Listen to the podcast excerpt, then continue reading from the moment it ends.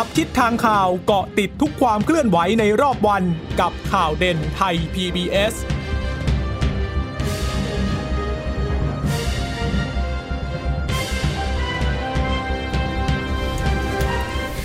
วัสดีค่ะ สวัสดีค่ะ ต้อนรับคุณผู้ฟังสู่ข่าวเด่นไทย PBS ค่ะ เราพบกันเป็นประจำทุกวันจันทร์ถึงศุกร์บ่ายๆ แบบนี้นะคะ อัปเดตข้อมูลข่าวสารก่อนส่งต่อประเด็นไปยังข่าวคำมิติใหม่ทั่วไทย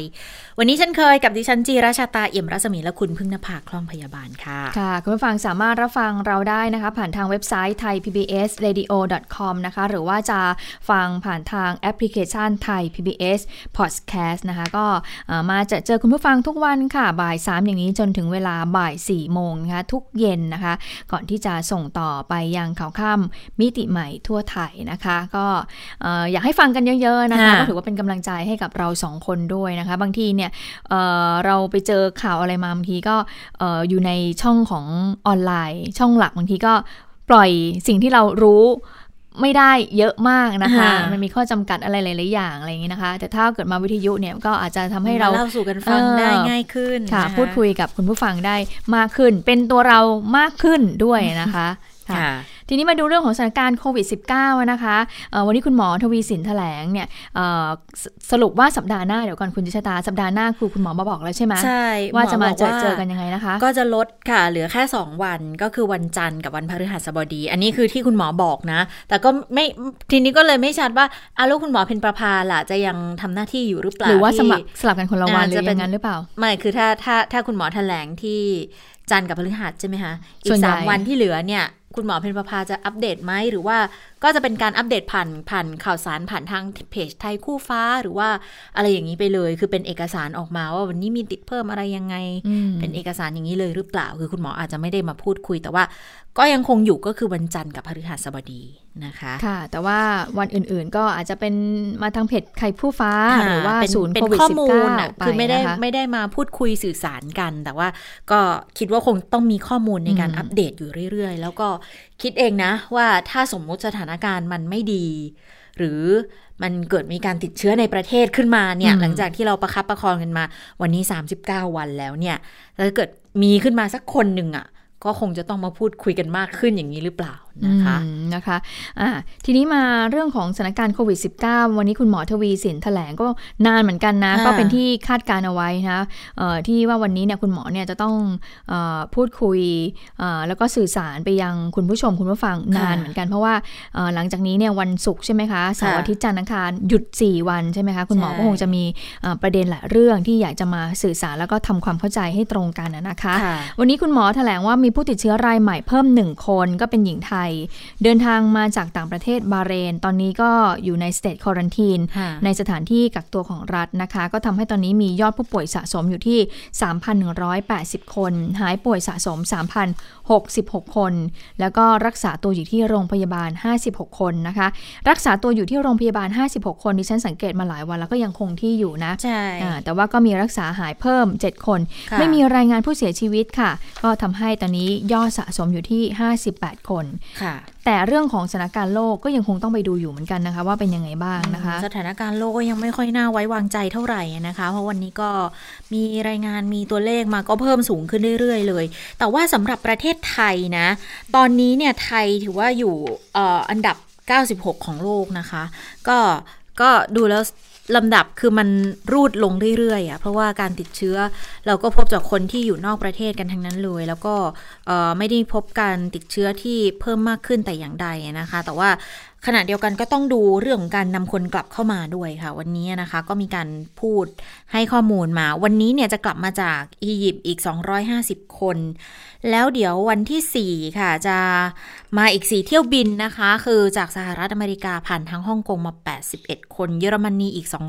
236 เวียดนามอีก 5 เกาหลีใต้อีก 150 ดิฉันสงสัยจังเวียดนาม 5 คนนี่มายังไง ถ้าเกิดว่ามาเที่ยวบินนี่ก็คือจะจะถือว่าค่อนข้างน้อยทีเดียวนะแล้ว คือเป็นห่วงว่าจ่ายค่าเครื่องบินกันเองด้วยแล้วบินมาน้อยขนาดนี้ต้องเสียค่าเครื่องบินเพิ่มหรือเปล่า แต่ก็มันอาจจะเป็นระยะสั้นนะนะคะ ก็อาจจะไม่ไม่ค่อยเท่าไหร่มั้ง แต่ว่าก็ยินดีต้อนรับกลับบ้านนะ ทุกคนก็ยังคงต้องเข้าไปสู่การกักตัวนะคะเกาหลีใต้ตะกี้บอกไปหรือยัง เกาหลีใต้ร้อยห้าสิบคนนะคะ แล้วเดี๋ยวสัปดาห์สัปดาห์หน้าจะมาอีกหลายเที่ยวบินเลยบอกว่าบางวันเนี่ย2เที่ยวบางวัน4เที่ยวบิน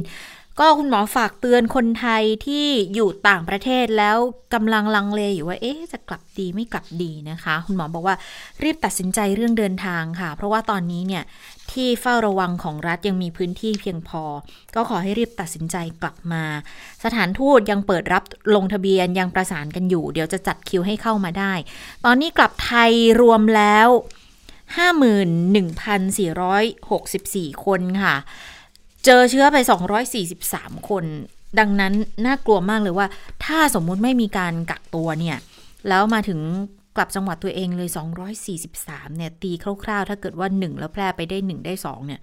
ก็อันตรายทีเดียวนะคะ ค่ะ ก็เป็นสถานการณ์ที่ยังคงต้องระวังอยู่นะคะ วันนี้คุณหมอเนี่ยก็พูดแหละเรื่องหลังจากที่มีพูดเรื่องของสถานการณ์โลก ในภาพรวมของโลกไปแล้วนะคะ คุณหมอก็ยังพูดถึงเรื่องของ 11 กลุ่ม ที่ก่อนหน้านี้เนี่ยคุณหมอออกมาพูดนะคะบอกว่าที่เป็น 11 กลุ่มที่เราอนุญาตให้เข้ามา แต่ว่าอนุญาตเข้ามาแล้วเนี่ยเราก็จะต้องมีอะไรนะคะ isolation กักตัว แล้วก็กักกันตัว แล้วก็สังเกตอาการใช่ไหมคะ ก็เป็น11 กลุ่มนี้นะคะ ที่คุณหมอบอกว่าก็ถือว่ามันเป็น travel bubble หรือเปล่านะคะ เราไปฟังคำอธิบายของคุณหมอกันชัดๆ อีกครั้งหนึ่งค่ะ หนึ่งกรกฎาเนี่ยให้ medical and wellness โปรแกรมเข้ามานะครับหนึ่งสิงหาถ้าทำได้ดีนะครับ เรื่องของการดูแลผู้ป่วยชุดนี้ทำได้ดีหนึ่งสิงหาก็จะเป็นการวางแผนว่าให้กลุ่มของคนที่มาป่วยแล้วก็ไม่ได้ป่วยแบบเป็นโรคโควิดนะฮะป่วยเป็นที่ผมพูดบ่อยๆคือมาเสริมสวยทำดั้งจมูกสองสาวันหาย แต่ต้องนอนยาวสิบสี่วันนะครับ แล้วก็ เขาอยากจะอยู่ต่อ อะไรต่างๆก็ดีแล้วอ้าวหลังสิบสี่วันที่ออกจากโรงพยาบาล อยากจะไปก็เรียกอะไรไปไปท่องเที่ยวเขาอยู่ในสิบสี่วันที่อยู่ในโรงพยาบาลคล้ายๆ กับทำเศษควอนตีนั่นแหละมั่นใจแล้วครับว่ามีไม่มีโรค เพราะฉะนั้นเขาเดินทางได้ทั่วทุกที่ในประเทศไทย แทนที่เขาจะอยู่เฉยๆเอาเขาไปเที่ยวภูเก็ต เอาเขาไปเที่ยวพัทยาจุดๆๆได้ทุกที่ ก็จะจัดทัวร์ให้กับ ทีมกลุ่มนี้ อันนี้หลังหนึ่งสิงหาน่าจะเห็นภาพนี้ รวมถึงที่บอกว่าไปเที่ยวแบบไปอยู่ในวิลล่า คือเป็นสถานที่ที่อาจจะมากันทีห้าคนสิบคนหรือมากกว่านั้นนะครับ แล้วไปอยู่ในในสถานที่ที่จัดให้ที่มีทุกๆอย่างอยู่ในนั้นนะครับ แล้วก็จำกัดบริเวณไม่ต้องออกไป อันนี้ก็อาจจะเกิดขึ้นในช่วงของเดือนสิงหา ส่วนสักหนึ่งกันยา คำพูดที่บอกว่าเป็น travel bubble ที่บอกว่าจะให้คนต่างชาติเข้ามาเที่ยวมาอะไรทั้งหลายเนี่ยเออก็อาจจะใช้เป็นกรณีพิเศษเป็น special arrangement ก็คือเป็นกลุ่มเฉพาะที่เราดูแลได้ อาจจะลองเริ่มต้นตรงนั้น ซึ่งอันนี้ตัวเลขวันวอเวลานอ อันนี้คร่าวๆไว้ก่อนนะครับ ถ้าผ่านระยะที่หนึ่งก็คือ medical and wellness โปรแกรมไปได้ ระยะที่สองก็จะบวก ป่วยบวกทัวร์อ่านะครับอันนี้จะเขาบอกไม่อยากให้ใช้คำว่าทัวร์เป็นท่องไปเดินทางแล้วกันนะฮะอันนี้ก็ก็ได้เกิดขึ้น แล้วส่วน travel bubble ก็จะเกิดขึ้นตามมาค่ะก็อันนี้เป็นคำอธิบายเพื่อให้เกิดความเข้าใจที่ตรงกันนะว่า บอกเป็น traveler เนี่ย คือบางทีไม่ได้หมายความว่าเป็นนักท่องเที่ยวเท่านั้นนะะเพราะนักท่องเที่ยวอาจจะใช้ถ้าภาษาอังกฤษเขาจะใช้ tourism แต่ traveler เนี่ยคือคนเดินทางค่ะ เดินทางไปเดินทางมามาทำธุระ มารักษาตัว มาเยี่ยมญาติหรืออะไรอย่างเงี้ยที่อาจจะไม่ได้เกี่ยวกับการท่องเที่ยวเนี่ยอันนี้จะเรียกว่าเป็น traveler หมดดังนั้นก็จะอยู่อันนี้ค่ะ ดังนั้นที่บอกว่า travel bubble เนี่ย ก็คือการเดินทางทั้งหมดแหละ รวมทั้งหมดมันไม่ได้หมายความเพียงแต่นักท่องเที่ยว หรือว่าจับคู่ท่องเที่ยวอย่างที่มีการใช้ภาษาแปลกันตั้งแต่แรก ๆ ที่มันอาจจะทำให้เกิดความเข้าใจที่อาจจะคลาดเคลื่อนไม่ตรงกันไปสักนิดหนึ่งนะคะ ทีนี้ที่บอกว่าต้องต้องต้องดูแลกันในเรื่องของอกลุ่มคนต่างชาติที่จะเดินทางเข้ามา มันก็มีสาเหตุที่ ต้องระวังกันก็เนื่องมาจากเรื่องของยอดผู้ติดเชื้อนั่นแหละ ในต่างประเทศที่สักครู่นี้ติดคุณผู้ฟังไว้นิดหนึ่งคือผู้ป่วยทั่วโลกตอนนี้เนี่ยณวันที่ 3 กรกฎาเวลา9นาฬิกา40 นาทีนะคะ บอกว่า 10 ล้าน6แสนคนเข้าไปแล้ว หายป่วยอีก เดี๋ยวนะ 10 10.6 ล้านคนนี้ก็คือ 10 ล้าน6แสนคนหายหายป่วยอีก 5ล้าน4แสนคนเสียชีวิตไปแล้ว 5 1 0 0 0 0 คนค่ะ กลุ่มที่พบรายใหม่มาก ๆ เนี่ยก็ยังคงมีสหรัฐอเมริกาพบทีเดียว 50,000 รวมตอนนี้สหรัฐเขามีผู้ป่วยแล้ว2ล้าน7นะคะ หายป่วยไป8แสน4เสียชีวิตแสนสาม ยอดผู้ป่วยรายใหม่ที่พบบอกว่า 50,000เนี่ยเป็นยอดที่สูงที่สุดในสหรัฐที่เคยพบมาแล้วนะคะ ส่วนประเทศเพื่อนบ้านเราอย่างสิงคโปร์เนี่ยอบอกว่าพบผู้ป่วยรายใหม่อีก 188 ตอนนี้รวมสิงคโปร์44,000แล้วมาเลเจอผู้ป่วยรายใหม่อีก 3 นะคะ ก็รวมเป็น 8,000 กว่า แต่ว่าไม่มีผู้เสียชีวิตเพิ่มเหมือนกันนะคะ ก็เป็นเรื่องที่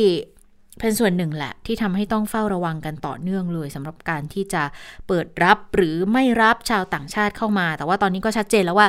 ก็จะเริ่มรับแหละ1สิงหาคมเป็นต้นไป ดังนั้นสัปดาห์หน้าเดี๋ยวจะต้องพูดคุยกันให้ได้เกณฑ์ที่ชัดเจนขึ้นมานะคะ ก็เบื้องต้นก็คือเขาจะต้องลงทะเบียนค่ะ อย่างสมมตินักธุรกิจต่างชาติเนี่ยก็จะต้องลงทะเบียนเข้ามาในประเทศด้วย แล้วการที่จะเข้ามาเนี่ยก็ถือว่าเขาก็ค่อนข้างที่จะมีความเชื่อมั่น มีความมั่นใจในการควบคุมการระบาดในประเทศได้ระดับหนึ่งแล้วล่ะ แล้วคนที่เขาจะเข้ามาเนี่ยอย่างกลุ่มที่จะเข้ามาดูแลในเรื่องของสุขภาพด้วย medical and wellness เนี่ยนะคะก็บอกว่าถ้าจะเข้ามากลุ่มนี้เนี่ยจะให้มีคนติดตามเข้ามาได้ด้วย ไม่เกิน 3 คน แล้วต้องมีเอกสารรับรองจากสถานทูตด้วย มีใบพำอนุญาตพำนักในประเทศด้วย แล้วถ้า ถึงจะรักษาระยะสั้นไม่ถึง 14 วันนะคะ คือมาแล้วคุณอาจจะตรงไปโรงพยาบาลเลยเนี่ย แต่ยังไงก็ต้องก็ต้องกักให้ครบ 14 นะ ไม่ครบไม่ให้ออกด้วยนะคะ อันนี้ก็เป็นข้อมูลเบื้องต้นที่ได้คุณหมอได้ให้มานะคะ ค่ะ ก็ดูแล้ว Travel Bubble ก็อยู่หลังสุดเลยนะคะ ที่จะอนุญาตก็นุ่นใช่น่าจะเป็นวันที่ 1 กันยายกันนยาใช่ไหมคะค่ะก็คือไปตรงนู้นเลยนะคะค่ะเอ่อเรื่องของการผ่อนคลายกิจการกิจกรรมระยะที่ 5 วันนี้คุณหมอก็พูดอยู่นิดหนึ่งเหมือนกันด้วยความเป็นห่วง เนื่องจากว่าพอเปิดมาได้ 2 วันก็จะเห็นว่าห้องเรียนบางห้องเนี่ยก็จะค่อนข้างที่จะแออัดนะคะ หรือว่าเอ่อธุรกิจบางที่เนี่ยก็ค่อนข้างที่จะเอ่อ ยังไม่ได้ปฏิบัติตามอย่างอย่างคุมเข้มมากนักนะคุณหมอทวีสินก็เลยบอกว่า ก็มีความเป็นห่วงในเรื่องนี้นะคะ ก็บอกว่าสถานบันเทิงสถานบริการในในประเทศเนี่ยมีการระบาดในทุกประเทศอะมีการระบาดในรอบสองแต่ทีนี้ก็เข้าใจว่าประชาชนเนี่ยต้องการความเป็นส่วนตัว ก็เลยบอกว่าอยากให้ประชาชนเนี่ยตระหนักถึงเรื่องนี้ให้ดีเรื่องของการแพร่ระบาดของโควิด -19 ว่าเป็นเรื่องที่สำคัญทุกคน แล้วก็ทางสบคก็หวังว่าประชาชนและเจ้าของสถานบันเทิงต่างๆเนี่ยจะให้ความร่วมมือเป็นอย่างดีด้วยนะคะ ก็คือก็คงจะต้องเข้าไปใช้บริการอืมก็คือต้องโหลดแอปพลิเคชันไทยชนะด้วยนะคะค่ะก็ค่อนข้างที่จะเข้มงวดนะ เพราะว่าทางเลขาสมชเนี่ยออกมาพูดชัดเจนเลยนะคะ ว่าถ้าเกิดที่ไหนไม่ปฏิบัติตาม สั่งปิดทันทีเลยนะคะ อันนี้เป็นคำยืนยันมาจากทางพลเอกสมศักดิ์รุ่งสิตาเลขาธิการสภาความมั่นคงแห่งชาตินะคะท่านก็เป็นประธานคณะกรรมการเฉพาะกิจด้วยต้องพิจารณาในส่วนนี้ก็บอกว่าคือประเมินละประเมินกันทุกวันเลยเปิดเทอมมาสองวันก็ที่โรงเรียนเนี่ยถือว่าได้รับความร่วมมือเป็นอย่างดี แต่สถานบันเทิงเนี่ย เดี๋ยวจะต้องตรวจสอบต่อเนื่อง แล้วจะไปแบบทั้งแจ้งล่วงหน้า และไม่แจ้งล่วงหน้าด้วยนะคะ ตอนนี้เหมือนจะยังเรียบร้อยดี แต่ว่าก็ต้องขอความร่วมมือให้ปฏิบัติตามมาตรการสาธารณสุขเคร่งครัด คือยังไง สวมหน้ากาก เว้นระยะห่าง เช็คอินเช็คเอาท์ต้องทำนะคะ ถ้าเกิดไม่ทำก็ก็คงจะต้องสั่งปิดนะนะคะ ซึ่งเรื่องนี้ก็เป็นสิ่งที่เน้นย้ำกันเลย แถลงข่าววันนี้คุณหมอพูดด้วยบอกว่าไอ้เรื่องของการ นั่งรวมกันหลาย ๆ คนเนี่ยก็ขอให้เว้นไว้นะ แม้แต่ในสถานที่ท่องเที่ยวแล้วที่สำคัญคือ การเอามือลงไปควานในถังน้ำแข็งแล้วเติมน้ำแข็งเนี่ยอันนี้ขอให้งดเว้นเด็ดขาดเลยนะคะ ไม่สามารถที่จะทำได้คือเอาจริง ๆ คุณผู้ฟังตามมารยาทอะสนิทกันขนาดนั้นมันก็ไม่ควรอย่างนั้นอยู่แล้วมะไม่แต่ว่าเป็นร้านเหล้าไงก็ใช่คือแบบนะนะเดี๋ยวก่อนนะคะเมาๆแล้วร้านมึนๆแล้วร้านอย่างเงี้ยเหรอเหล้ามันก็มีหลายระดับไงคะคุณชะตา ถ้าเกิดว่าคุณไปกับเพื่อนเนี่ยก็อาจจะ เพื่อนของคุณเองอะไรอย่างเงี้ยแวดวงเนี่ยมันก็อาจจะไม่ได้เอา คือเมื่อก่อนเราอาจจะไม่ได้คำนึงถึงอืมเรื่องของสุขอนามัยมากนะ แต่ว่าพอมาถึงขั้นนี้แล้วอะมันอาจจะต้องพิจารณากันเพิ่มขึ้นนิดนึงว่าเอออย่างน้อยก็ต้องจัดหาช้อนหรือว่าที่คีบน้ำแข็งมาใส่ให้หน่อย ถ้าไม่สบายใจ ถ้าเกิดไม่มีจริงๆก็ขอแก้วใหม่เขาสักใบหนึ่งไหมมาตัก แล้วก็เอามาใส่อีกทีอย่างน้อยมันก็กันได้ระดับหนึ่งดีกว่าการที่เราเอามือเราซึ่ง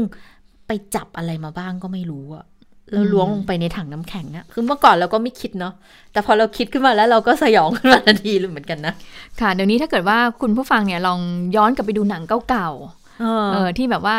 ต้องทำอะไรร่วมกันทานกิจกรรมข้าวร่ร่ววมมกักันนอะไรอย่างเงี้ยค่ะแม่ก็ตักอันนี้อะไรตักอันนี้เออมาให้คุณลูกเอาจ้วงน้ำลงไปในน้ำแกงอืมแล้วก็ เออเมื่อก่อนมันก็ไม่ได้คิดอะไรเนาะอืมแต่ว่าเดี๋ยวนี้มันมีเรื่องโรคเข้ามาเกี่ยวข้องแล้วแล้วหลาย ๆ อย่างนะคะคือก็คือทำไม่ได้แล้วนะคะค่ะอ่าทีนี้เมื่อเมื่อสักครู่นี้คุณหมอทวีสินก็พูดถึงเรื่องของการที่อนุญาตให้กลุ่ม medical r e v e n e t นั้นเข้ามาใช่ไหมคะ ทีนี้ก็มีเรื่องนี้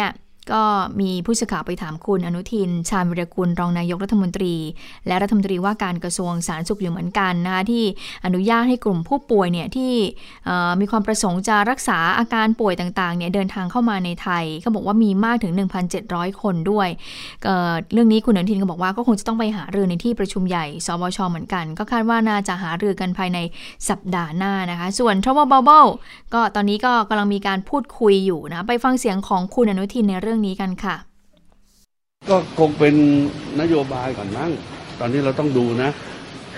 ซึ่งผมคิดว่าเดี๋ยวก็คงมีการประชุมสบคภายในสัปดาห์หน้ามั้งใช่ไหมก็ต้องหารือกัน มันมีการติดเชื้อเพิ่มขึ้นในหลายประเทศอยู่นะครับ แล้วก็หลายประเทศได้เปลี่ยนมาตรการเหมือนกัน อย่างบางประเทศเนี่ย เปลี่ยนไอ้การ quarantine รู้สึกอย่างประเทศจีนหรือญี่ปุ่นเนี่ยเดี๋ยวเมื่อวานมีรายงานเข้ามา ผมยังไม่ไม่ confirm นะ มีการยืดระยะเวลาควารันทีนออกไปเพราะฉะนั้นเวลาเราจะทำ bubble travel agreement กับใครเนี่ยมันต้องยอมรับกันให้เหมือนกันทั้งสองฝ่ายนะครับ แต่ว่าถ้าเกิดกับประเทศที่ยังมีการระบาด เป็นจำนวนมากอยู่เนี่ย เรายังไม่สามารถที่จะเจรจาอะไรได้ นี่คือความเห็นของกระทรวงสาธารณสุขซึ่งจะต้องนำเสนอศบคนะครับ นักท่องเที่ยวตอนนี้ยัง ต้องดูเป็นเคสเคสไป ต้องดูเป็นเคสเคสไปนะครับ ยังต้องไปหารือก่อน หารือในในศบค ศบคเนี่ยมีขั้นตอนหลาย มีกรรมการหลายหลายหลายชุด มีอนุกรรมการ ซึ่งเขาเขาก็รวบรวมเรื่อง แล้วก็สุดท้ายก็ไปเอ่อพิจารณากันในเอ่อสบคชุดใหญ่นะครับแต่ว่าก็มีการขอคนป่วยจากต่างประเทศก็มีการขอเข้ามาล่วงหน้าก่อนนะทำไมถึงบอกว่าได้เป็นพันคนแล้วยังไม่มี ยังไม่มีมั้งยังไม่มีคิดว่ายังไม่มีข้อมูลอาจจะไม่ตรงกันนะ ระหว่างที่คุณหมอแถลงกับทางรัฐมนตรีสาธารณาสุขแถลงนะ แต่ว่าดิฉันเข้าใจว่าที่คุณหมอแถลงเนี่ยน่าจะเป็นในกลุ่มที่เอ่อเป็นกลุ่มแรกอะค่ะ ที่จะเป็นกลุ่มนักธุรกิจด้วย กลุ่มที่จะขอเข้ามารักษาตัวอยู่ในประเทศด้วยนะ แล้วก็พันกว่าคนเนี่ยที่ชัดเจนตอนนั้นถ้าจำกันได้นะ ทางญี่ปุ่น มาคุยกับรองนายกวิษณุใช่ไหมคะ แล้วเขาก็แจ้งความแจ้งความจำนงมาแล้วว่าจะต้องมีนักธุรกิจกลุ่มหนึ่งเนี่ยประมาณพันคนแน่ๆล่ะ ที่เขาต้องการที่จะเดินทางเข้ามาให้ได้โดยเร็วที่สุดนะคะ เพียงแต่ว่าก็ต้องเป็นไปตามกฎเกณฑ์ที่ทางการไทยเนี่ยเฝ้าระวังและบังคับใช้กันอยู่ เพราะว่าตอนนี้เราก็เห็นแล้วว่าคือหลายประเทศทั้งญี่ปุ่นเอง ทั้งเกาหลีใต้เอง ก็ ผชิญปัญหารอบใหม่อีกแล้วนะ คือมากันเป็นระลอกระลอกอยู่เรื่อยๆนะ อย่างญี่ปุ่นนี่เมื่อเมื่อวานรู้สึกจะเจอไปอีกร้อยกว่าคนอยู่เหมือนกันนะคะ ดังนั้นก็อาจจะต้องติดตามในกรณีนี้กันอย่างเคร่งครัดเลยทีเดียวนะคะ ค่ะ แล้วก็มีคำถามอยู่เหมือนกันบอก ถ้าถ้าเป็นกลุ่มที่เป็นเอ่อ medical and wellness เนี่ย เขาจะเข้ามารักษาตัวในไทยอะ่ะ มันจะกลายมาเป็นการเบียดบังเอ่อทรัพยากรในประเทศหรือเปล่า คือต้องต้องไปจัดสรรทรัพยากรที่จะใช้รักษาผู้ป่วย หรือเตรียมการสำหรับคนไทยเอาไว้เนี่ยจะต้องไปแบ่งไปรักษาคนที่เป็นคนต่างชาติที่เขาเดินทางมารักษาตัวหรือเปล่านะ อันนี้ก็จริง ๆ ก็บอกว่ามีการเอ่อดูแลกันก็ก็ต้องไปจัดสรรกันเป็นอย่างดี ก็คาดว่าน่าจะมีการจัดสรรกันเป็นอย่างดี เพราะว่าเอ่อโรงพยาบาลพวกนี้เขาไม่ได้เปิดให้ทุกคนได้นะค่ะเพราะว่า ทางสถานพยาบาลเองเขาก็ต้องลงทะเบียนด้วยว่าเขาจะเปิดรับเป็นศูนย์เนี่ยค่ะ medical and wellness ที่จะให้ชาวต่างชาติเข้ามาได้ นะคะนะคะ ค่ะ ก็จริง ๆ เรื่องของ medical and well เนี่ยถ้าเราทำดีๆ ก็ถือเป็นโอกาสของเราใช่นะ เพราะว่าใช่บ้านเราก็ค่อนข้างที่จะมีเอ่อเรื่องนี้เนี่ยค่อนข้างที่จะมีชื่อเสียงอยู่เหมือนกันนะคะ ทีนี้มาดูข้อกังวลและความห่วงใยของ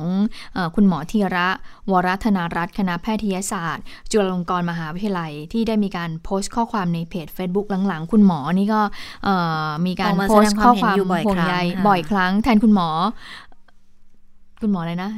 อีกอีกทีท่านหละนึ่งทีละ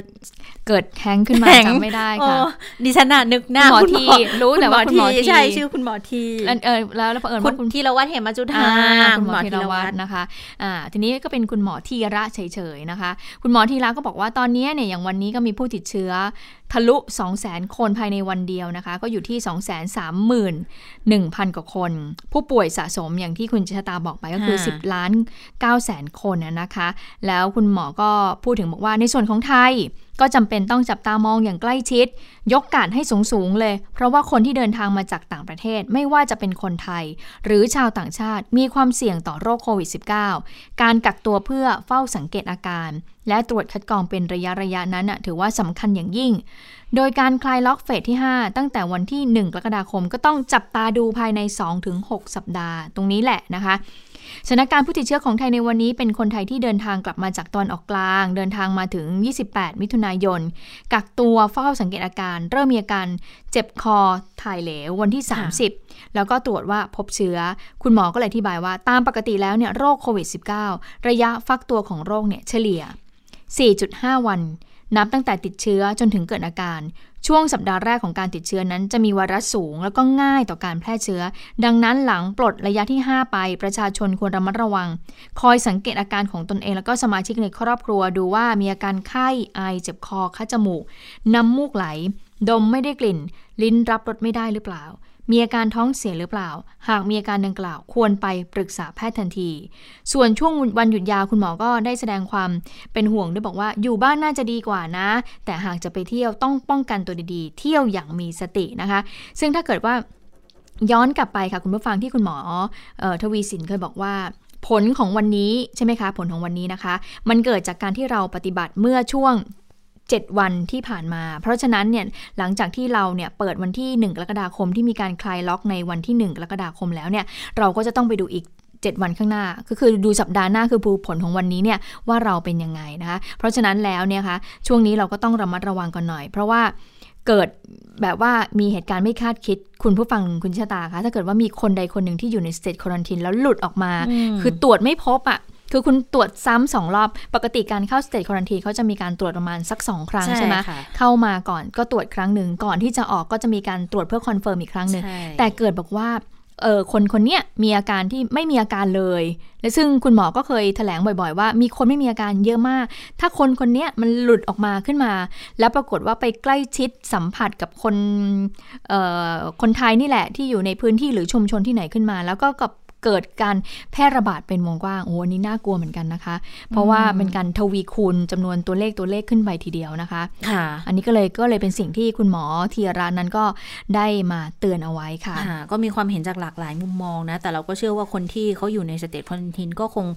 พยายามอย่างเต็มที่นั่นแหละ เพื่อที่จะไม่ให้เกิดเหตุการณ์ในสภาวะนี้ขึ้นนะเนอะเพราะว่าอย่างที่เราเห็นนะว่าก็เข้าไปปุ๊บก็ไม่ใช่ว่าตรวจทันทีนะคะ ก็ จะทิ้งระยะสักพักหนึ่งสมมุติกลับมาถึงวันนี้อาจจะอีกสัก3 ถึง 4 วัน หรือว่าบางล็อตเนี่ย5 วันเลยนะ ถึงจะตรวจเชื้อ เพราะว่ามาแรกๆบางทีเขาบอก มันก็ไม่ค่อยเจออะค่ะ ยกเว้นว่าคนที่เริ่มมีอาการแล้วเนี่ยถึงตรวจเจอ แต่ว่าส่วนใหญ่ที่จับติดตอนไม่มีอาการส่วนใหญ่ก็เป็นรอบสุดท้ายทั้งนั้นเลยนะแบบตรวจล็อตหลังอะก่อนจะออกแล้วอะไรอย่างเงี้ยวันวันที่ 13 แล้วอย่างเงี้ยแล้วมาตรวจแล้วมาเจอเชื้อเข้าอย่างเงี้ย อันนี้ก็ต้องเข้าสู่การรักษาตัว ซึ่งก็ ยังไม่มีอะไรน่าไว้วางใจได้ใช่ทั้งนั้นเพราะว่าเท่าที่คุยกับอางบอกแหล่งข่าวคุณหมอเอ่อนักวิชาการนะคะค่ะเอ่อภาคเอกชนแต่ละท่านเนี่ยที่ที่ที่คุยมาเนี่ยค่ะส่วนใหญ่เขาก็มีความกังวลเหมือนกันว่าจะเกิดการระบาดในรอบที่สองอืมแล้วไทยเนี่ยมีการรองรับดีแล้วหรือยังค่ะเพราะว่าตอนนี้เนี่ยเศรษฐกิจที่เขาเป็นห่วงกันมากคือเศรษฐกิจมันยังไม่ฟื้นเลยค่ะเปิดมาก็เปิดไม่ได้หมด เพราะฉะนั้นแล้วถ้าเกิดกลับมาระบาดแล้วรอบสองแย่แน่ ๆ เลยนะคะ ค่ะ ก็ก็ก็ไม่ใช่ที่ไหน ไกลหรอก เอาง่าย ๆ เรื่องโรงเรียนอย่างเงี้ยเกาหลีใต้เนี่ยปิดปิดเปิดเปิดมาแล้วสองรอบนะคะ รอบล่าสุดนี้ทั้งโซลต้องปิดโรงเรียนอีกรอบหนึ่งแล้ว เพราะว่าไปเจอการติดเชื้อจากเด็ก ๆ แล้วเป็นกลุ่มที่อยู่มัธยมด้วยค่ะแล้วเขาก็เลยตั้งข้อสังเกตบอก คือเด็กมัธยมอะเขาไม่ได้อยู่กับที่อยู่กับบ้านเหมือนเด็กเล็กไงอืมเด็กเล็กก็ ไปไหนมาไหนก็ต้องมีผู้ปกครองแต่ว่าเด็กโตอะบางทีเขาโตแล้วเขาไปไหนมาไหนเองได้อย่างเงี้ยแล้วตอนจะไปอาจไม่ได้เว้นระยะอาจจะไม่ได้ระวังป้องกันเท่าที่ควร แล้วติดก็ต้องปิดเนี่ยแหละระดับมัธยมก็ปิดก็ต้องปิดกันทั้งหมด อย่างญี่ปุ่นเนี่ยที่มีการห่วงเรื่องสถานบันเทิงกันมาก แล้วมันก็เกิดขึ้นจริง ๆ ญี่ปุ่นแล้วลอกใหม่นี่เขาก็ตั้งข้อสังเกตกันแล้วว่า สถานบันเทิงหรือเปล่า สถานบันเทิงยามราตรีหรือเปล่า ที่ทำให้เกิดการระบาดจนมีคนติดกันหลักร้อยกลับมาอีกครั้งนี้แล้วนะคะ อันนี้ก็เป็นเหตุที่ทำให้โรงเรียนหรือสถานบันเทิงเนี่ยก็ต้องเป็นระยะที่ 5 แล้วทางสมชถึงได้เตือนบอกว่า ต้องมาตรการต้องเข้มก็คือต้องเข้มงวดจริง ๆ นะ ไม่อย่างนั้นคุณก็ต้องปิดกันอีกครั้ง เพราะว่าตัวอย่างก็มีให้เห็นอยู่แล้วด้วยค่ะ แต่นคเท่าที่ฟังหลายคนมาเขาบอกว่าถ้ากลับมาระบาดอีกคราวนี้ หรือว่ามีติดในในพื้นที่ใดพื้นที่หนึ่งเนี่ยก็หลายคนก็เห็นด้วยนะ ถ้าหากว่าสมมติติดที่โรงเรียนก็คือให้ปิดที่ก็ปิดโรงเรียนที่โรงนั้นเรียนนั้นเฉพาะส่วนตรงนั้นค่ะไปก็คือว่าไม่อยากให้มาปิดทั้งระบบหวานหมดหมดก็ไม่ไหวเหมือนกันเพราะงั้นการศึกษาไทยสะดุดแน่ๆค่ะเอออย่างวันนี้ที่คุยกับอาจารย์วันวิชิตที่เป็นอาจารย์ค่ะที่มรังสิตอาจารย์ยังบอกเลยว่าการศึกษาช่วงโควิด -19 นี่เหนื่อยจริงโอ้ๆคือ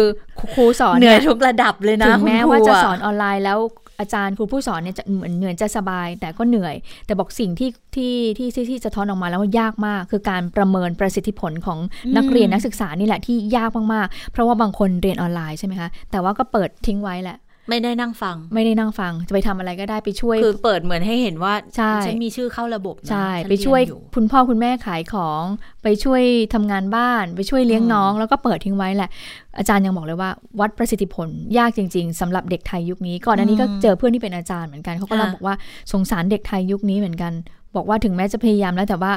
มันมันมันวัดยากอะ่ะ คือไม่รู้จะพยายามยังไง แล้วก็คือสั่งงานไปคืออาจารย์เป็นครูผู้สอนเขาต้องสั่งงานมีใบค่ะงานใช่ไหมคะ แต่ทีนี้ว่าแล้ววัดผลกลับมาก็ไม่รู้ว่าเด็กนั้นจะได้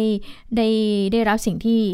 ที่อาจารย์บอกนั้นได้ได้ได้ได้พียงตามพอเป้าประสงค์หรือเปล่าเออใช่ไหมที่ต้องการให้เด็กได้เรียนรู้ตามวัตถุประสงค์นั้นๆน่ะ คือมันการเรียนการสอนแบบออนไลน์นี่มันเป็นสิ่งที่ต้องตั้งใจจริง ๆ นะ แล้วแบบเด็กเล็กนี่คือ ตัดไปได้เลยอะ่ะ คือมั่นใจมากว่าอืมขนาดเด็กโตเขายังไม่ค่อยมีความคืออะไรจะดึงดูดความสนใจเขาได้สองสามชั่วโมงขนาดนั้น ถ้ามันไม่สนุกหรือว่าไม่สนใจจริงๆอะนะอันนั้นนั่นก็เอ่อการปฏิสัมพันธ์กันในห้องเรียนอะมันก็ยังทำให้เกิดความเข้าใจในบทเรียนหรือว่าการได้ทำความเข้าใจในเนื้อหาได้มากกว่านะคะแล้วก็แต่ว่า ก็ต้องปรับตัวเป็นเป็นสิ่งที่มันเกิดขึ้นแล้วมันก็ต้องพยายามปรับตัวกันต่อไป แล้วก็มันไม่มีอะไรรับประกันได้เลยจนกว่า เราจะมีวัคซีนที่มีประสิทธิภาพ และเพียงพอสำหรับทุกคนด้วยมันถึงจะค่อยกลับสู่ภาวะที่มั่นอกมั่นใจได้ แต่ก็อีกแหละ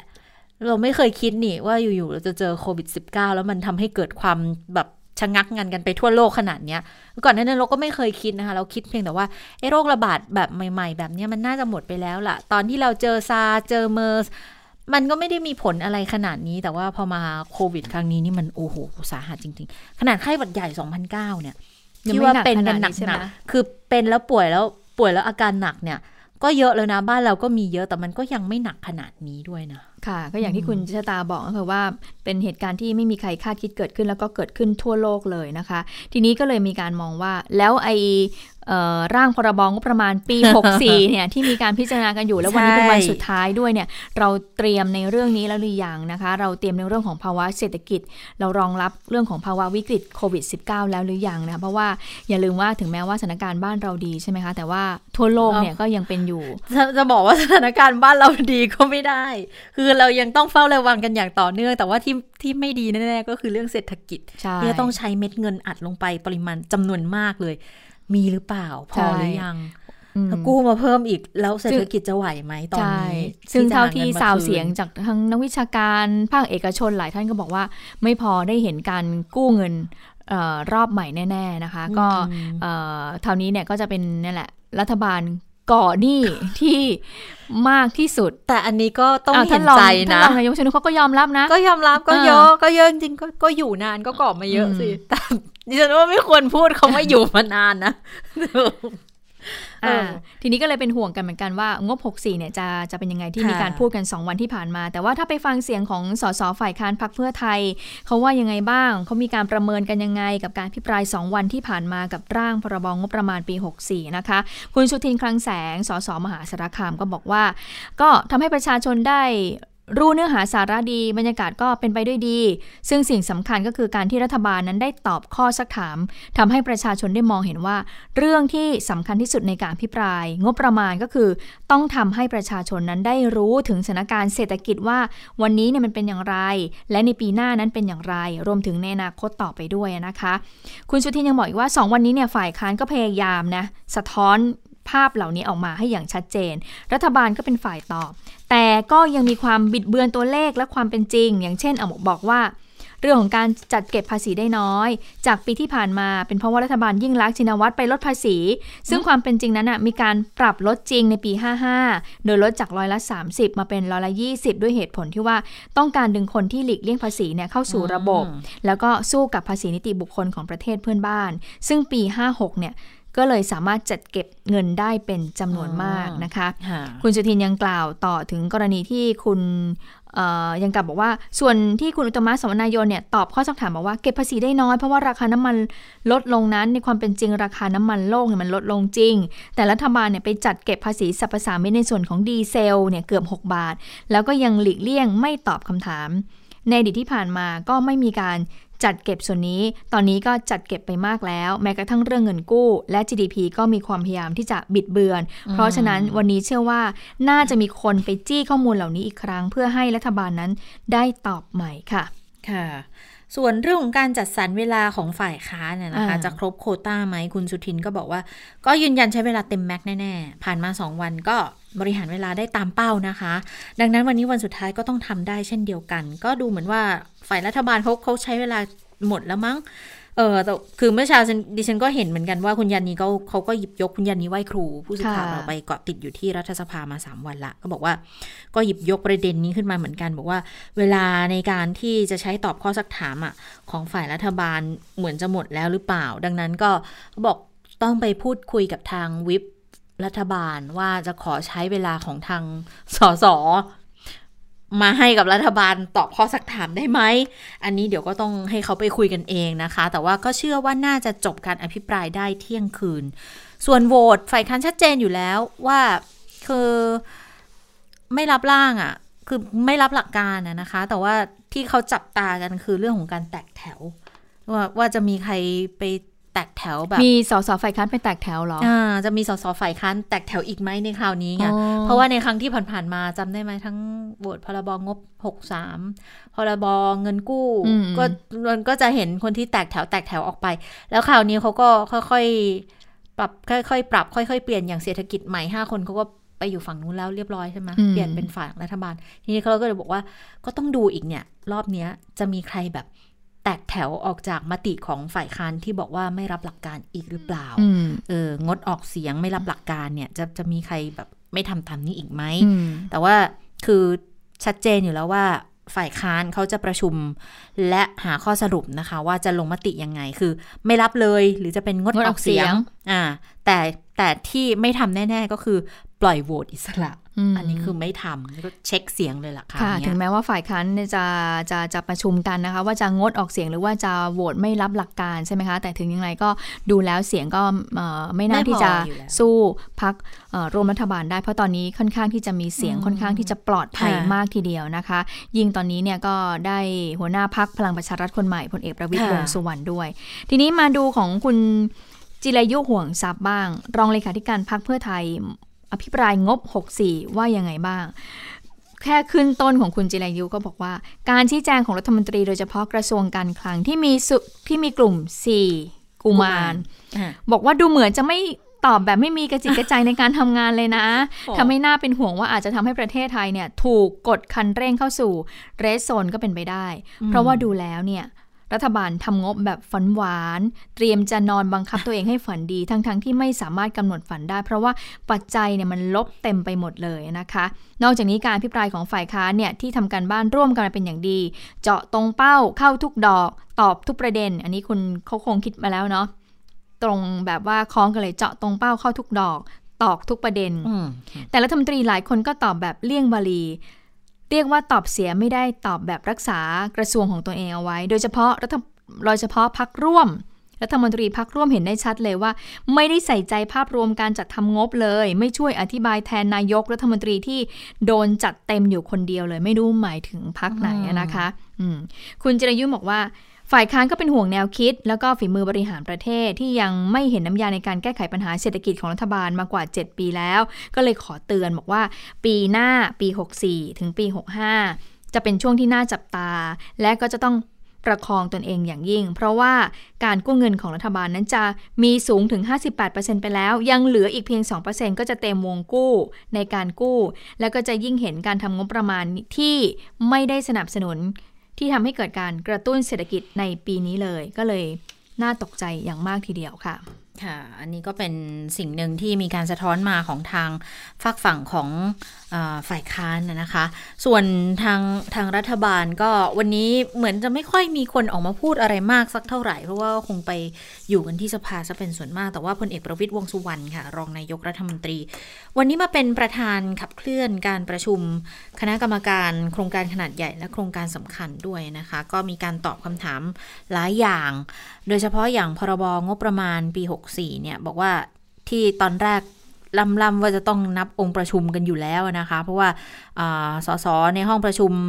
บอกมีแต่ฝ่ายค้านทำไมฝ่ายรัฐบาลไม่ค่อยมีหลงเหลงหลงเหลง จนเขาต้องออกมาแก้ต่างกันบอกว่า อยู่รอบๆข้างนี่แหละไม่ได้ไปไหนหรอกนะคะ ก็อยู่โดยรอบห้องประชุมอยู่แล้ว ดังนั้นคนที่รับตำแหน่งหัวหน้าคนใหม่ของพลังประชารัฐ แล้วก็เป็นเหมือนแกนนำทางฝั่งรัฐบาลไกลๆอย่างพลเอกประวิตยก็ต้องบอกว่า ไม่ต้องกำชับหรอกโตโตกันละ รู้กันอยู่แล้วแหละว่าเป็นยังไงนะคะ แต่ทีนี้ถ้ามาดูในเรื่องของอการวิพากษ์งบประมาณนะ นอกจากสสฝ่ายค้านแล้ว นักวิชาการหลายคนก็มีการให้ความเห็นเกี่ยวกับเรื่องนี้เหมือนกัน วันนี้ในรายการจับตาสถานการณ์เชิญ ผู้ช่วยศาสตราจารย์วันวิชิตบุญโปร่งนะคะจากคณะรัฐศาสตร์ของมหาวิทยาลัยรังสิตเนี่ยอาจารย์ก็ค่อนข้างที่จะ ตาเกาะติดเกี่ยวกับงบของกลาโหมค่อนข้างเยอะอยู่เหมือนกันนะคะแล้วแล้วแล้วทีนี้ก็เลยมีการสอบถามอาจารย์ไปบอกว่าเอ๊ดูแล้วงบมันโอเคไหมจัดทำงบมาในลักษณะเนี้ยก็เน้นในเรื่องของงบกระทรวงกลาโหม เยอะไปไหมอาจารย์2 0 0แสนล้านอยู่เลยนะ ก็ยังยังเป็นงบที่เยอะอยู่เลยนะ ถึงแม้ว่าจะปรับลดลงมาประมาณ 3%แล้วก็ตามเนี่ย มันลดกว่านี้ได้อีกไหมอาจารย์มองเป็น 2 มุมก็คือ ถ้าในแง่ของการใช้งบ ในพื้นที่ภาคใต้เนี่ยงบที่เรียกว่าเป็นงบดับไฟใต้นะคะ งบของการทำการข่าวสร้างความเข้าใจใด ๆ ก็ตามเนี่ยอาจารย์มองว่ามันเป็นงบที่มีความสำคัญจำเป็น แล้วก็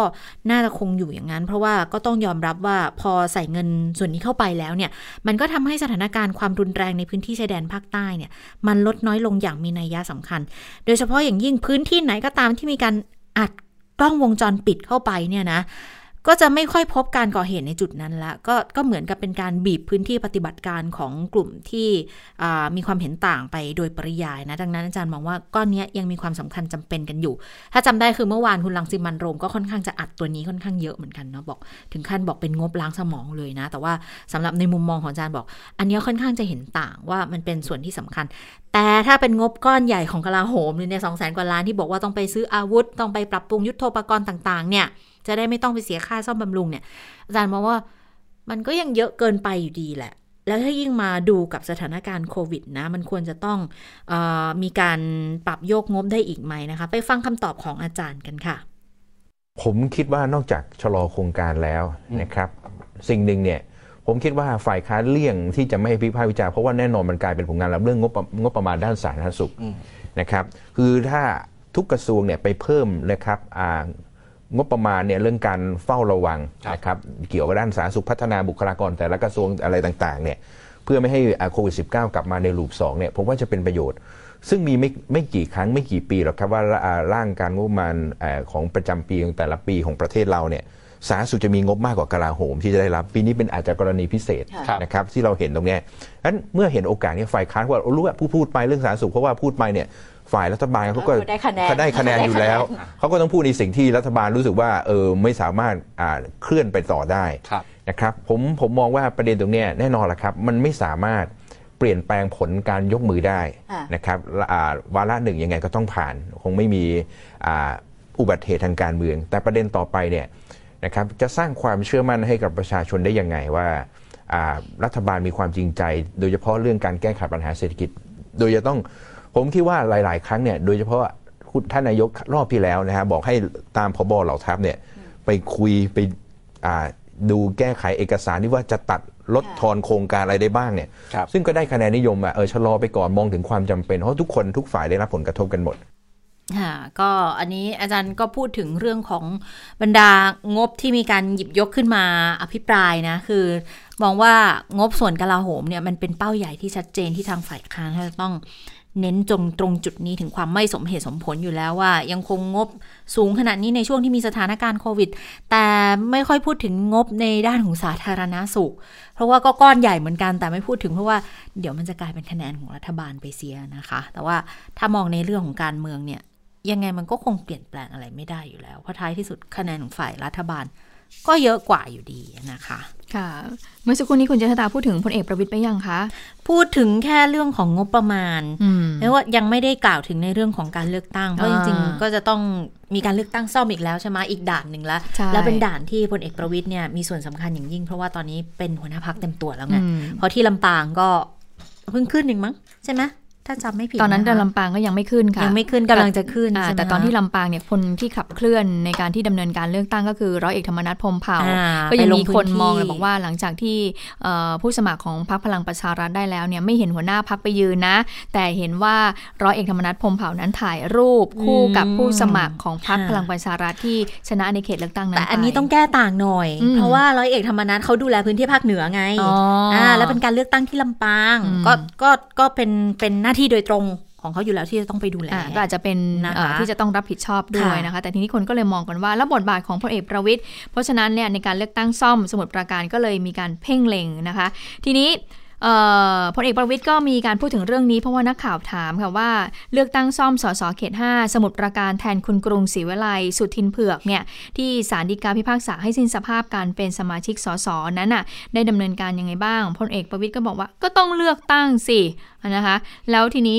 ก็ผู้สื่อข่าวก็เลยพยายามที่จะถามว่าแล้วครั้งที่แล้วอะเป็นยังไงบ้างคะกดดันหรือเปล่าพลเอกก็ย้อนถามว่ากดดันเรื่องอะไรก็ว่ากันไป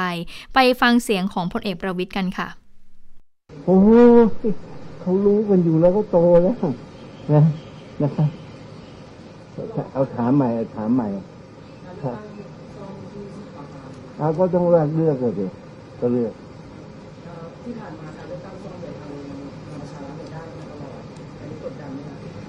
กดดันเรื่องอะไรเพราะว่าไปก็เลือกแล้วแต่ประชาชนนะ แล้วแต่ประชาชน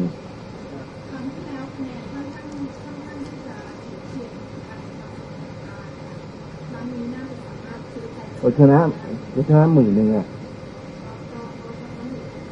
ก็ก็ชนะอยู่หมื่นหนึ่งอะก็แล้วแต่แล้วแต่ประชาชนนะก็ต้องให้เกียรติประชาชนค่ะ นอกจากนี้แล้วนะคะ ผู้สื่อข่าวก็เลยถามว่าแล้วโครงสร้างใหม่ภายในพักพลังประชารัฐ เรียบร้อยดีแล้วหรือเปล่าคะพลเอกประวิตยก็บอกตอบเนื่องเสียงโมโหนะเหรอคะเรียบร้อยก่อนที่จะย้อนถามสื่อว่ามาทำเองไหม แล้วเมื่อถามต่อว่าสสในพักมีความพยายามที่จะเลื่อยขานายสมคิดจตุศรีพิทักษ์รองนายกรัฐมนตรีอยู่ตลอดเวลา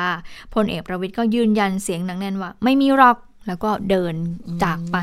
นะคะ ค่ะ นี่ก็เป็นความเคลื่อนไหวของทางฝากฝั่งของการเมืองกันบ้างนะคะ ที่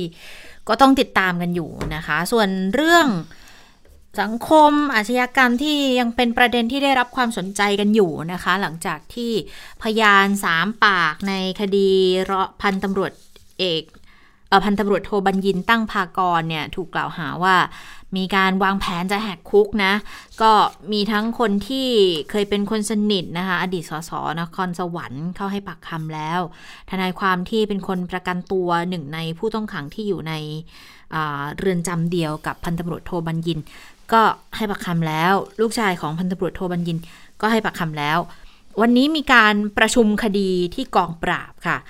พันตำรวจเอกอเนกเตาสุภาพรองผู้บังคับการปราบปราม ก็เป็นหัวหน้าชุดนะคะ แล้วก็เจ้าหน้าที่ชุดคลี่คลายคดี วางแผนชิงตัวพันตำรวจโทบัญญิน ที่เป็นจำเลยคดีอุ้มฆ่าพี่ชายผู้พิพากษาศาลอาญากรุงเทพใต้เนี่ยประชุมติดตามความคืบหน้าทางคดีค่ะ หลังจากที่ก็เเชิญพยานมาสอบปากคำทั้ง 3 คนอย่างที่บอกไปเมื่อสักครู่นี้แล้วก็คือ คุณวรพัฒน์ตั้งภากรลูกชายนะคะ พันตำรวจโทนุกุลแสงสิริอดีตสสนครสวรรค์ที่บอกว่าเป็นคนสนิทเก่า แล้วก็คุณกรทับกันเที่ยงค่ะทนายความที่เป็นคนประกันตัวนายสุทนหรือว่านายโจทองสิริ ที่บอกว่าเป็นคนที่ถูกตำรวจบอกว่าคนเนี้ยประกันตัวให้ออกมาดำเนินการตามแผนนะคะพลพันตำรวจเอกอเนกก็บอกว่า เรียกประชุมติดตามคดี ความคืบหน้าการสืบสวนสอบสวนนะคะ เพราะว่าได้ข้อมูลมา พบว่ามีสองในสามค่ะ ที่ให้การเป็นพิรุษพยายามปกปิดข้อเท็จจริง เข้าข่ายให้การเท็จด้วย แต่มันจะไปเข้าข่ายสมรู้ร่วมคิดวางแผนชิงตัวพันตำรวจโทบัญญินหรือไม่ อันนี้ต้องรอพิจารณาข้อเท็จจริงประกอบกันอีกครั้งหนึ่ง เพราะว่ารายละเอียดต่างๆ ก็ยังอยู่ในสำนวน แต่ว่าตอนนี้เนี่ยนอกจาก 3 คนที่สอบปากคำข้างนอกแล้วนะ ก็ยังมีการสอบปากคำพยานรวมๆแล้วเนี่ย20 ปากมีการเข้าไปสอบในเรือนจำด้วย แต่ว่าก็ต้องเรียกสอบพยานเพิ่มอีก 4-5 ปากค่ะตำรวจยืนยันนะคะว่าพยานหลักฐานที่พบเนี่ยเชื่อได้ว่ามีการวางแผนชิงตัวพันตำรวจโทบัญญินจริง ตามข่าวที่ออกไปแต่ลำพังฟังความข้างเดียวไม่ได้ ก็ต้องมีพยานหลักฐานมายืนยันให้ชัดเจน ถ้าเกิดไม่มีมูลกองปราบบอกกองปราบไม่ทำคดีอย่างแน่นอนนะคะ บอกว่ามีการแบ่งงานกันแล้วด้วย ให้เจ้าหน้าที่ชุดคลี่คลายคดีเนี่ยไปเร่งสืบสวนสอบสวนหาพยานหลักฐานบางอย่าง แล้วให้ไปสอบปากคำพยานบุคคลต่างๆ เพิ่มอีกหลายปากเลยนะคะ จะได้มาประกอบกันว่า จะต้องแจ้งข้อหาให้การเท็จกับพยานบุคคลสำคัญบางรายด้วยหรือไม่ ค่ะ ค่ะ ก็เป็นคดีที่สังคมให้ความสนใจนะคะ เพราะว่าดูเหมือนออสิ่งที่เปิดเผยออกมาก็เหมือนฉากในหนังเลยนะคะ ทีนี้คนในสังคมก็เลยจับตาว่าจะเป็นยังไงหลังจากนี้ต่อไปตำรวจจะสืบสวนดำเนินการที่จะกล่าวหาพันตำรวจโทบัญญินได้หรือไม่นะคะเอาละค่ะได้เวลาสถานการณ์ในต่างประเทศแล้วนะคะ สวัสดีค่ะคุณสวรักษ์ค่ะสวัสดีค่ะ คุณผู้ฟังสวัสดีทั้งสองท่านค่ะ ไปดูเรื่องของเหมืองหยกในพม่ากันหน่อยนะคะ เมื่อวานคุณผู้ฟังน่าจะได้เห็นภาพเหตุการณ์ไปแล้ว ก็คือเล่าก่อนว่าเหมืองนี้เนี่ยอยู่ในรัฐกชินรัฐนี้อยู่ทางเหนือสุดของพม่าเลยของเมียนมาเลยนะคะอยู่ติดกับชายแดนจีนเลย แล้วต้องบอกว่าอันนี้เป็นแหล่งเหมืองหยกจริงๆเอาว่าทั้งโลกแทบไม่มีเหลือแล้วนะ มีพม่ามีที่เมียนมาเนี่ยแหละค่ะ มีเยอะแล้วก็เป็นแหล่งแหล่งหยกที่ใหญ่ที่สุด แน่นอนลูกค้าหลักก็คือคนจีน เพราะว่าคนจีนยังนิยมเครื่องประดับที่ทำจากหยกอยู่นะคะ ก็ดังนั้นเนี่ยที่นี่ที่เกิดเหตุเนี่ยเขาบอกว่าจริงๆเนี่ยมันเกิดดินถล่มบ่อยครั้ง เกิดเป็นประจำเพราะว่าลักษณะของดินเนี่ยเขาจะมีการระเบิดระเบิดดินระเบิดภูเขาอะเพื่อให้แบบดินมันอ่อน แล้วก็เวลาขุดหาหยกจะง่ายขึ้น ดังนั้นไอเหตุเนี่ยทำให้ดินอ่อนอยู่แล้ว ประกอบกับช่วงไหนมีฝนตกโอกาสที่จะเกิด โคลนถล่มดินโคลนถล่มมีสูงมาก ซึ่งเหตุการณ์ในครั้งนี้เนี่ยฝนมันตกตั้งแต่วันพุธนะคะ แล้วบริษัทที่เขาได้สัมปทานเนี่ยเขาก็สั่งให้คนงานของเขาเนี่ยบอกว่าให้หยุดการทำงานไปก่อน เพราะรู้อยู่แล้วว่ามันอาจจะมีดินถล่มแต่ว่าแม้คนงานของบริษัทจะไม่ทำงาน แต่ว่าเนื่องจากมันเป็นเหมืองเปิดที่ใครๆก็สามารถเดินเข้าไปได้ ก็ปรากฏว่าก็จะมีชาวบ้านแถวนั้นนะไม่ได้เป็นพนักงานบริษัทนะคะ ก็เป็นชาวบ้านธรรมดาเนี่ยแหละเขาก็ลงไปขุดหาหยกกันเอง แล้วปรากฏว่ามันก็เกิดดินถล่มแล้ววิ่งหนีกันไม่ทัน ลักษณะมันเป็นเหมือนแบบเป็นแอ่งอะแล้วคุณต้องวิ่งหนีจากข้างล่างวิ่งขึ้นมาขอบข้างบนน่ะ ซึ่งมันก็ไม่ใช่เรื่องง่ายเพราะอย่างที่บอกว่าดินมันอ่อนอยู่แล้วนะคะ ก็เลยทำให้มีผู้เสียชีวิตตอนนี้ 162 คน แล้วก็มีรายงานว่ามีคนสูญหายมากกว่า 80 คน รวมแล้วเนี่ยยอดผู้เสียชีวิตน่าจะมีมากกว่า 200 คน ซึ่งผู้สูญหายเนี่ย ซึ่งเหตุการณ์คล้ายๆ กันแบบนี้หลายครั้งเนี่ยก็สุดท้ายก็ไม่สามารถที่จะนำศพขึ้นมาทั้งหมดได้นะ เพราะว่าบางทีก็ถูกฝังอยู่ใต้โคลน แล้วถ้าโคลนแห้งอะ่ะ โอ้โห มันก็จะแข็งแบบเหมือนดินเลยนะคะอันนี้ก็เป็นโศกนาฏกรรมที่ร้ายแรงที่สุดในอุตสาหกรรมเหมืองหยกของเมียนมาค่ะ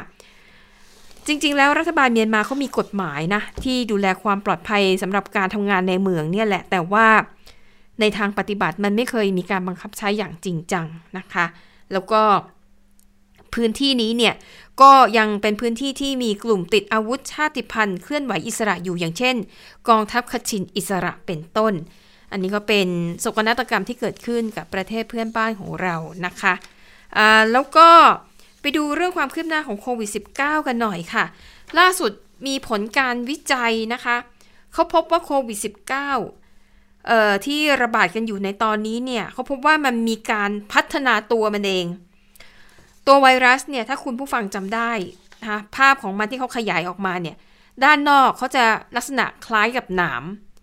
ไอ้หนามตัวนี้ก็คือเอาไว้เกี่ยวเซลล์ร่างกายมนุษย์ทำให้การติดเชื้อง่ายขึ้น เขาบอกว่าผลการวิจัยล่าสุดพบว่า ไอ้ไวรัสเนี่ย มันพัฒนาในส่วนที่เป็นหนามของตัวมันเองทำให้มนุษย์นั้นติดเชื้อโควิด -19 ได้ง่ายขึ้นกว่าเดิม 3-6 เท่า นะคะ แล้วก็จะทำให้ผู้ที่ติดเชื้อ มีอาการรุนแรงมากกว่าสายพันธุ์เดิมค่ะนะคะอะอันนี้ก็เลยถือว่าเป็นการกลายพันธุ์ประเภทหนึ่งนะคะกำลังตอนนี้นักวิจัยกำลังดูอยู่ว่า ในขณะที่ทั่วโลกเนี่ยเร่งพัฒนายาแล้วก็วัคซีน ในขณะที่ไวรัสก็พัฒนาตัวเองไปเหมือนกัน ก็ต้องดูว่าการพัฒนาของไวรัสเนี่ย มันจะส่งผลกระทบต่อวัคซีนที่กำลังพัฒนาอยู่หรือเปล่าอืมไม่ใช่ไวรัสพัฒนาไปอีกขั้นหนึ่งเราก็ตามเขาไม่ทันเนาะใช่เขาบอกว่าอันนี้แหละกลัวไม่งั้นต้องมาเริ่มต้นนับหนึ่งพัฒนากันใหม่ ทดสอบกันใหม่ บวกไปอีกปีครึ่ง ก็จะไม่ทันการนะคะ อันนี้ก็ถือว่าเป็นข่าวไม่ค่อยดีสักเท่าไหร่นะคะแต่ว่าไปดูสถานการณ์ในสหรัฐอเมริกาค่ะ จริง ๆ แล้วช่วงนี้เนี่ย วันนี้พรุ่งนี้จะเป็นวันที่เขาจะมีงานเฉลิมฉลองกันอึกกระทึกครึกโครมมาก เพราะว่ามันตรงกับวันชาตินะคะ 4th of July 4 กรกฎาคม เชื่อมั่นมากว่าในวันที่ 4 ซึ่งปีนี้มันตกไปวันเสาร์ไง ปกติเนี่ยเขาจะมีงานฉลองยิ่งใหญ่อลังการมากนะคะ มีขบวนพาเหรด มีการจุดพลุดอกไม้ไฟแล้วคนก็จะแบบไปรวมตัวกันเนี่ยถือว่าเป็นงานใหญ่ของประเทศนี้ แต่แน่นอนปีนี้ เท่าอย่างที่ทราบกันดีนะคะว่าการระบาดในสหรัฐอเมริกาตอนนี้โดยเฉพาะอย่างยิ่งในรัฐพังภาคใต้ แล้วก็ตะวันตกมันรุนแรงมาก เรียกว่าอเมริกาเนี่ยทำลายสถิติใหม่ทุกวันเลยนะ ในส่วนของจำนวนผู้ติดเชื้อรายใหม่ในแต่ละวัน วันนี้เนี่ยก็เพิ่มไปอีก 50,000 กว่าคนนะคะ ดังนั้นค่ะรูปแบบของการฉลองงานวันชาติในอเมริกาปีนี้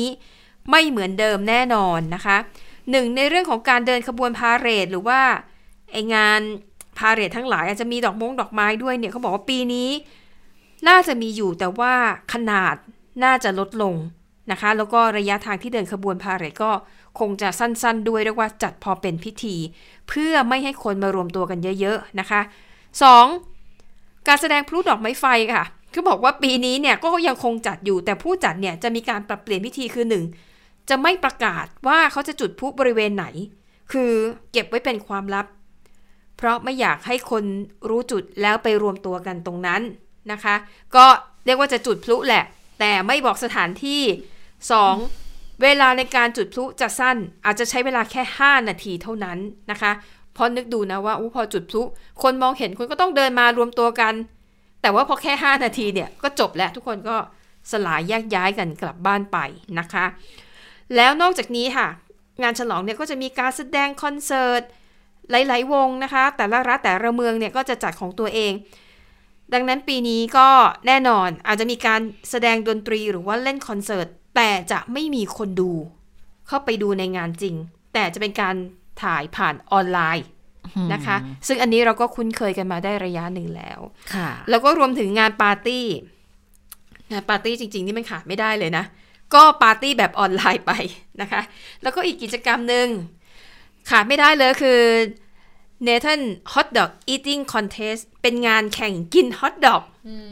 เขาบอกปีนี้จะจัดไหมจัด แต่อาจจะจัดเฉพาะคนแข่งไม่ให้มีคนดู แล้วก็ถ่ายทอดสดผ่าน Facebook เหมือนกันนะคะ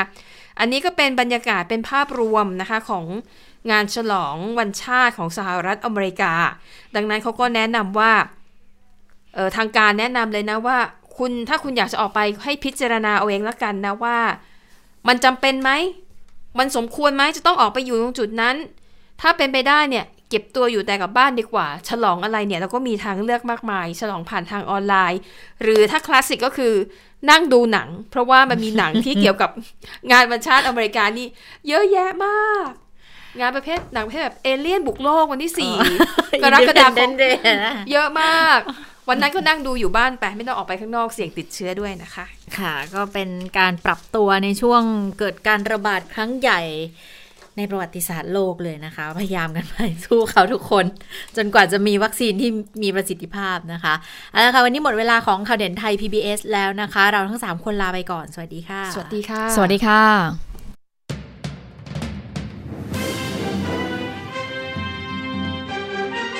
ติดตามข่าวเด่นไทย PBS ได้ทุกวันจันทร์ถึงศุกร์เวลา 15 นาฬิกา ทางไทย PBS ดิจิทัล Radio